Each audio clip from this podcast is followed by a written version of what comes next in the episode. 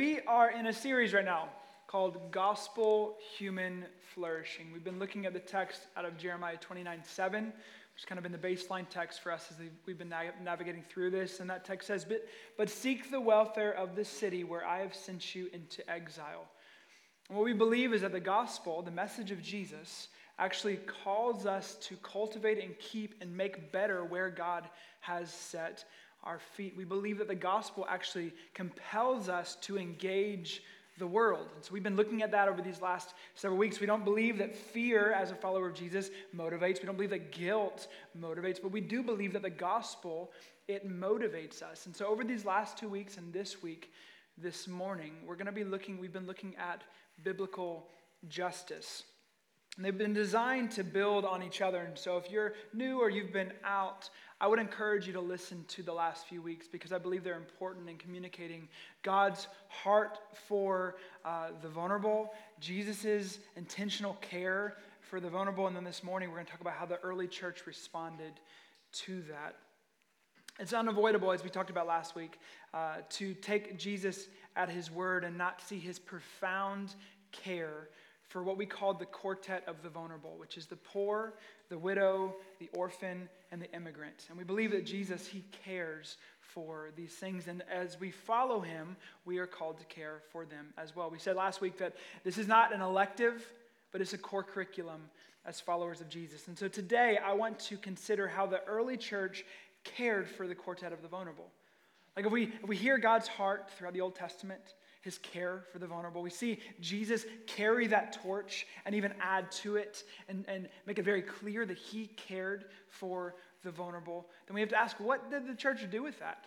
The early first century church, how did they respond to that? My, my thesis, my kind of core statement this morning for us is that the early church was known for their generosity toward the quartet of the vulnerable. The early church was known for their generosity toward the quartet of the vulnerable. So we're going to look in the book of Acts. And in the book of Acts is interesting. I don't know if you're aware of this, but the writer of the book of Acts was a doctor. His name was Luke. And Luke wrote two books. The first book he wrote was a book called the Gospel of Luke. And that was where we learned everything about Jesus. It's one of the four gospels that we hear about the life of Jesus. And then he wrote a part B, a second book that complemented the f- first, the, the first about the life of Jesus, the second about the Spirit being poured out and the church being sent out into the world. And so we're going to look at Acts chapter 2 in this second book of the, uh, of the writer Luke. And again, we're going to see that the early church, and after the Spirit was poured out upon them, became a generous community as they generously gave their lives to the world around them. We're going to pick up in Acts 2 42. It says this And they devoted themselves to the apostles' teaching and the fellowship to the breaking of bread and the prayers. And all came upon every soul, and many wonders and signs were being done through the apostles, and all who believed were together and had all things in common. And they were selling their possessions and belongings and distributing the proceeds to all, as any had need. And day by day, attending the temple together and breaking bread in their homes, they received their food with glad and generous hearts praising God and having favor with all the people. And the Lord added to their number day by day those who were being saved. And Jesus changed this group of people. When the Spirit was poured out upon these, these uh, this ragtag group of people, he did something in their hearts that caused them to live their lives in a place of generosity. See, the Spirit brought a level of, of generosity and love for their neighbor that caused this little group of people to have incredible favor with those around them. See, the drive was, was gospel generosity. It wasn't fear, it wasn't guilt, it wasn't a tribe, it wasn't a political party. It was the gospel that compelled them into the world. See, gospel generosity led to gospel transformation. See, as they begun to experience the gospel in their own hearts, recognizing the generosity of God for them, it didn't end in a cul-de-sac. It didn't end in a, in a dead end, but it turned and it became a funnel for them to become incredibly generous. And that in return caused the gospel to have tracks like a train to run on, where the gospel began to explode in these areas. The text says that they began to sell their possessions, they began to distribute belongings to all who had need, not just their friends that had need, but all who had need. This is what the people of Jesus do. As we have received the generosity of God, so we extend this generosity with our time, our money, our lives. See, for the Christian, freedom isn't our highest priority. And that's abnormal to hear as an American. But freedom isn't our highest priority. As a follower of Jesus, generosity is our highest priority. It says later on in the book of Acts that it is better to give than to receive. And it says here in verse 46 that they had generous hearts. They were giving of themselves, not out of fear, not out of guilt, but out of the generosity of God that was extended to them, they gave gener- generously. And the result is that people came into the kingdom in droves. It's, it's remarkable as you begin to read this. This was kind of what was happening in the early church. They were giving of themselves. There became no hurdle where people began to say, You're talking one way, but your life's lived another way. They saw such an authenticity within the church that it caused them to say, I want that. I desire that. And people began to come into the kingdom in droves. I have to point back to this again and again, but it wasn't their political affiliation that brought people into the kingdom. It wasn't their stance on a specific issue. It was the way they loved others right in front of them. Their faith in Jesus affected how they cared for the quartet of the vulnerable. They were generous with their lives. Says that there, were, there was favor with all people, and the, their number, the, those that became followers of Jesus, began to grow and grow and grow and grow. This is what is so attractive about the gospel. It's not just, there is something beautiful in knowing that we have a hope that when we die, we have eternal life. Yes, that is beautiful, but the gospel doesn't just affect us in the future, it also affects us here and now. It shapes us in that way. Generosity is a sign of a community of Jesus followers. The early church was known for their generosity toward the quartet of the vulnerable.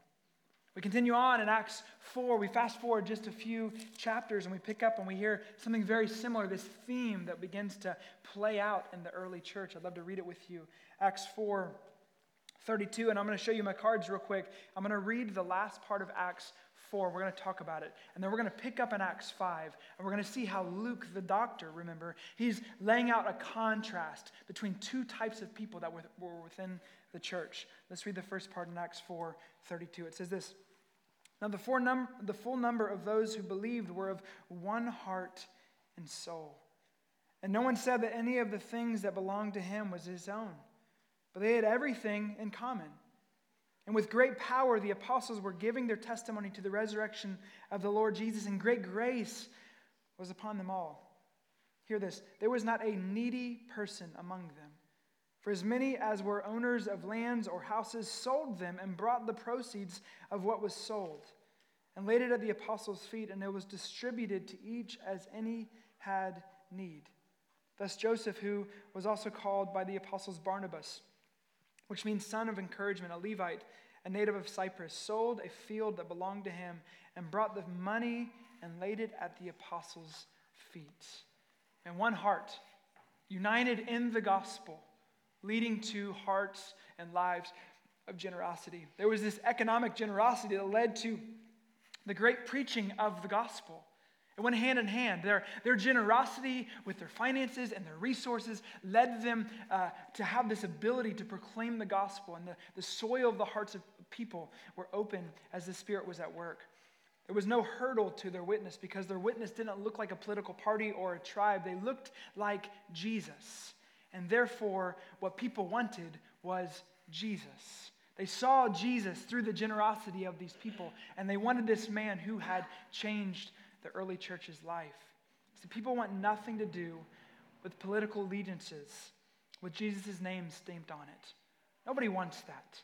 That has no power, that has no weight, that will bring no transformation. I mean, study upon study states that subgroups of Christians have moved more and more toward political alignment in our country.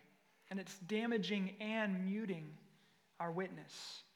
Man, people yearn. We yearn for people, for a Jesus people who love, who live their lives with love for their neighbor. And we yearn, people yearn, this world, your neighbor, neighbor yearns to see an authentic witness of the gospel playing out through our lives. The early church cared so much for those that were different than them, for their neighbor, that their message became more attractive, not less attractive. The way they treated the quartet of the vulnerable gave them a voice to proclaim the gospel. See, friends, when people see how the gospel has changed us, it leads to credibility to share what the gospel is. It goes hand in hand. It's when people see how the gospel changes you that, and how you deal with business. Where you are in business as, as you live your life, not leveraging your own resources and power to climb the ladder, but choosing to make sure you're caring for the vulnerable that causes your life to be a witness. It's when people see you use your time and use your resources and use your money to care for the poor and orphan and widow and immigrant that causes the gospel to be put on display in how you live. And I dream to see the gospel leading us, leading me to a life of generosity that's compelling. Notice it's not said here, see how they were so unified in sound theology. That's not what drove them to want to know more about Jesus. That wasn't what won people over. What won them over was that they loved each other actively, tangibly, visibly. And in that, their impact of the world that caused the gospel to become more attractive. The early church was known for generosity. But then Luke does this thing as he takes us into the next line. And then I got to read a couple verses to us because he, he brings some contrast here. In Acts 5, verse 1, it says this But a man named Ananias, with his wife Sapphira, sold a piece of property, and with his wife's knowledge, he kept back for himself some of the proceeds and brought only a part of it and laid it at the apostles' feet. But Peter said, Ananias, why has Satan filled your heart to lie to the Holy Spirit and to keep back for yourself part of the proceeds of the land? While it remained unsold, did it not remain your own? And after it was sold, was it not at your disposal? Why is it that you have contrived this deed in your heart? You've not lied to man, but to God. When Ananias heard these words, he fell down and breathed his last. It gets pretty intense here, and great fear came upon all who heard of it. The young men rose and wrapped him up and carried him out and buried him. After an interval of about three hours, his wife came in, not knowing what had happened. And Peter said to her, Tell me whether you sold the land for so much. And she said, Yes, for so much. But Peter said to her, How is it that you have agreed together to test the Spirit of the Lord? Behold, the feet of those who have buried your husband are at the door, and they will carry you out. Immediately she fell down at his feet and breathed her last. When the young men came in, they found her dead, and they carried her out and buried her beside her husband. And great fear came upon the whole church and upon all who heard these things. So we get this guy and this gal, this husband and this wife, Ananias and Sapphira, and they, they decided they wanted to uh, sell some property. And they wanted it to look a certain way, though they were going to do something very different. They didn't have to sell, no one required them to sell this property. They chose willingly to sell this property, and so they did. And what they wanted to do is try to uh, show a, a, level of reputation within the church that wasn't actually true, it was hypocritical. And so they, they were wanting to appear generous while actually they were not generous. And so they, they looked as if they gave all the money of the proceeds of the land, but they held back. They were counter to the generosity that was happening within the early church. And the major thing that Luke is, is sharing here is that generosity matters a great deal to the church. A couple wanted to appear generous in public but kept back a portion for themselves. This, this statement is, is, is challenging for us. There's a version of generosity this is the point, I believe. There's a version of generosity in the church that becomes a gateway for the gospel to expand. And there is a pseudo version of generosity that becomes a cancer within the church.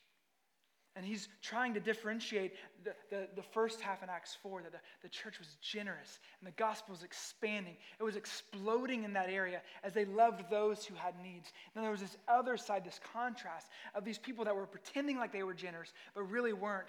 And how God was saying, I want to make sure that generosity is a value within the church. It's easy for us to hoard, but try to appear like we're generous to actively ignore the needs of real people around us, to use the money God has called us to steward to only invest into our hobbies and our needs and our wants. The generosity is a, is a soul scan that reveals what we really care for in our heart. Luke's telling us that the church cared deeply for the vulnerable, and they were generous with their lives. Lastly, in verse 6, what I'm trying to do here is just simply put the early church before us. Like last week, we put Jesus before us. Does he care for the quartet of the vulnerable? Yes, we found out last week we did. Uh, he does. And we've been walking through these last few weeks wanting to just uh, reveal does God, does Jesus, does the early church care for the vulnerable? And the answer emphatically is yes, he cares for justice and he cares for the vulnerable. Lastly, in Acts chapter 6, we'll read this. It says this Now, in these days, when the disciples were increasing in number, a complaint by the Hellenists arose against the Hebrews because their widows were being neglected in the daily distribution. And the twelve summoned the full number of the disciples and said, Is it not right that we should give up preaching the word of God to serve tables? Therefore, brothers and sisters, pick out from among you seven men of good uh, repute, full of the Spirit and of wisdom, whom we will appoint to this duty. But we will devote ourselves to prayer and to the ministry of the word. And when they said, please the whole gathering, and they chose Stephen, a man of faith, of the Holy Spirit, and Philip, and Prochorus, and Nicanor, and Timon, and Parmenas, I mean, just common names. You know moms, Mother's Day.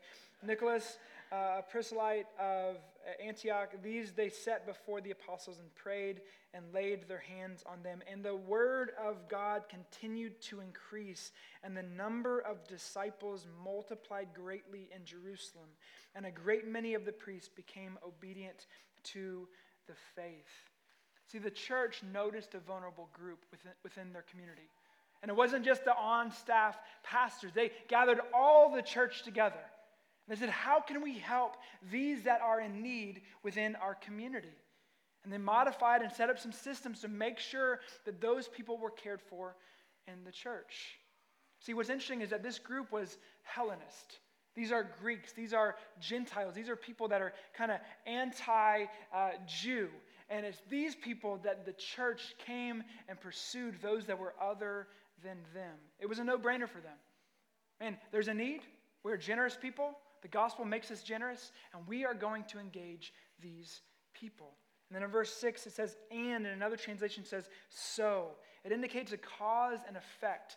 As they cared for the needy, so the gospel went forth in that area. There's this connection between caring for the quartet of the vulnerable and the gospel exploding. We see this throughout the early church, and the number of disciples increased. It's profound. We can go on and on and on. We're not going to, but there's a regular rhythm of how the early church cared. As Jesus cared for these things, so the church, as followers of Jesus, cared for these things. You know, we can listen to this with attention I want to speak to. It's on one side, it's a, it's a passion for justice, and on another side, it's a passion for the proclamation of the gospel. And, and Tim Keller uh, kind of merges these two realities together. He says, if we confuse evangelism with justice, we lose what is the single most unique service that Christians can offer the world. Others, alongside believers, can feed the hungry, but Christians have the gospel of Jesus by which men and women can be born again into this certain hope of eternal life. No one else can make such an invitation. However, many Christians who are intensely about evangelism see the work of doing justice as a distraction for Christians that detracts from the mission of evangelism. That is also a grave error.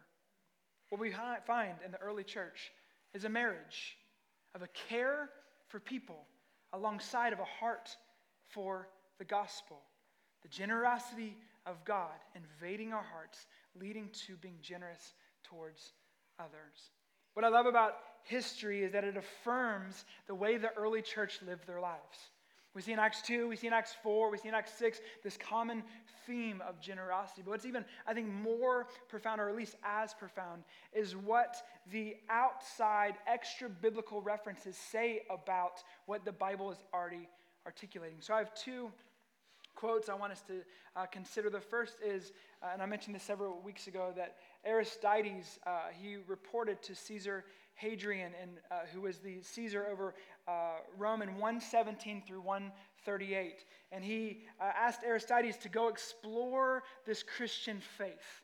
What's, what's happening? Is this thing real? What's taking place? And so he reports back to Caesar Hadrian and says this They love one another, and he who has gives to him who has not without boasting. And when they see a stranger, they take him into their own homes and rejoice over him as a very brother. And if there's among them any that are poor and needy, and if they have no spare food, they fast two or three days in order to supply to the needy their lack of food. Such, O king, is their manner of life. And verily, this is a new people, and there is something divine in the midst of them. This is a secular declaration of the generosity of the early church and how the gospel shaped their lives. And then, secondly, Emperor Julian in 361 through 363, he says this about the early church that nothing has contributed to the progress of the superstition of the Christians as their charity to strangers. The impious Galileans uh, divide not only for their own poor, but for ours as well. And you ask, did the church care for the quartet of the vulnerable? Yeah, they did. As followers of Jesus, they sought to allow the gospel to lead them to see humans flourish. The early church was known for their generosity toward the quartet of the vulnerable. So I have to ask a question to us What is the modern church known for? Are we known for generosity? Are we known for laying down our lives for the quartet of the vulnerable? Have we gotten a bit distracted? Are we known for generosity? I mean, we can't fix a lot of things, but we can focus in and here and here, and we can move towards this end together. And the question is can the church become distinct like this again? Can the church become distinct in such a way that the gospel and a care for the vulnerable becomes hand in hand? That because of the gospel, we care, and as we care, we're able to show how this gospel motivates us. I believe that we can become distinct again.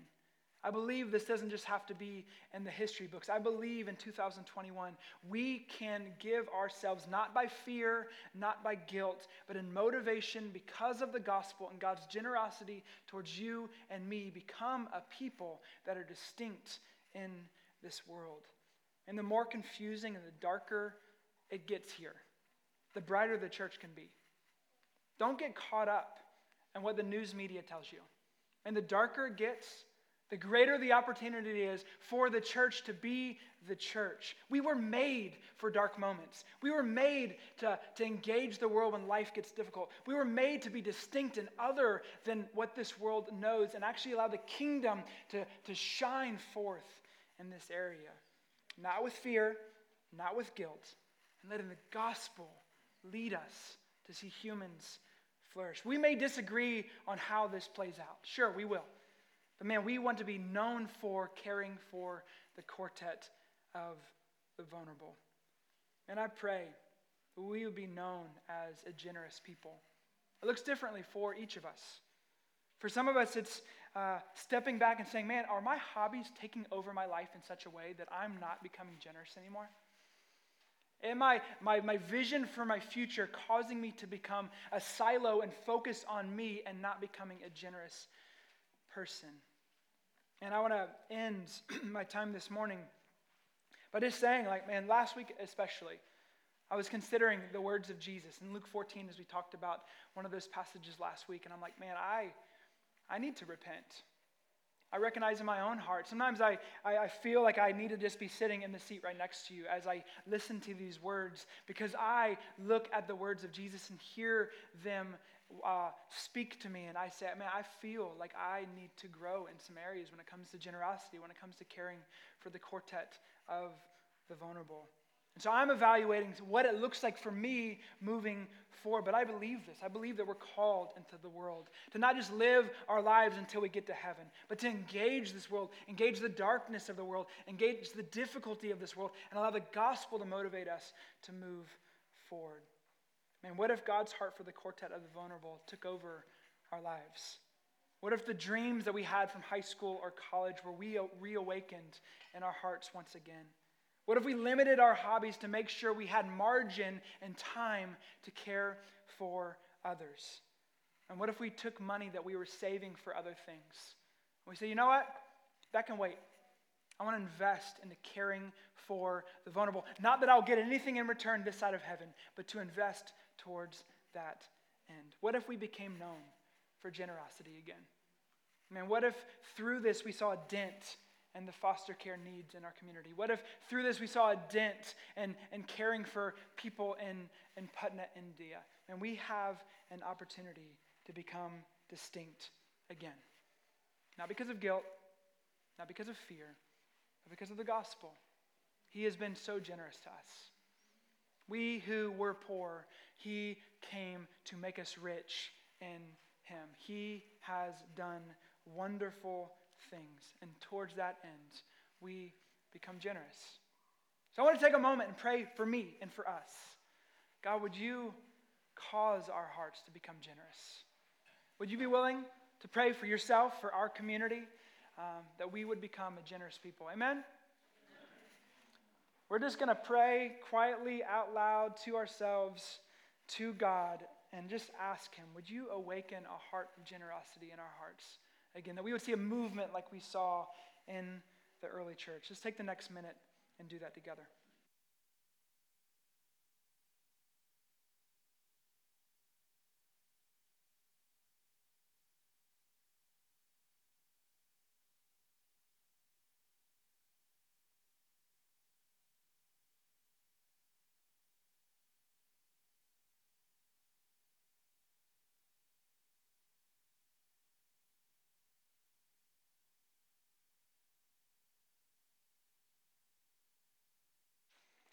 Father, we confess.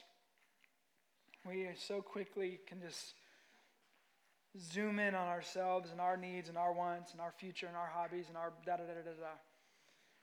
And we just confess that we recognize it's a dead end, it's hollow. What we want is to be a generous people. Not out of guilt or fear, but motivation of the gospel. You've been so generous to us. Freely we've given, freely, uh, freely we've received, freely we want to give, Lord, would you help us? We turn our hearts to you. Lord, would you stir us?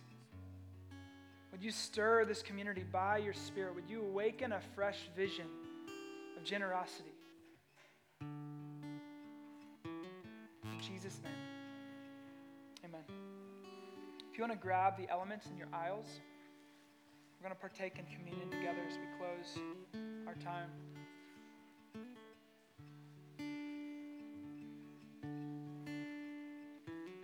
Privileged to help lead this community. I'm privileged to have the opportunity to not feel like I have it all together, but sit alongside you and say, I want to do this with you guys, and I want to reset my heart alongside of you guys.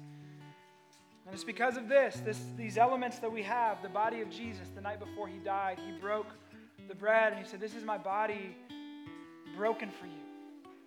Took the wine and said, This is my cup poured out for your forgiveness of sins. He said, Take and remember the generosity of God. And so today, there's a table right before you. And what's at the table are these elements. And these elements are communicating to you that God has been ridiculously generous to you. And the invitation is to receive it. Receive the generosity of God. His body broken, His blood shed for your reconciliation forgiveness. Let's partake of these elements as we sing this final song together.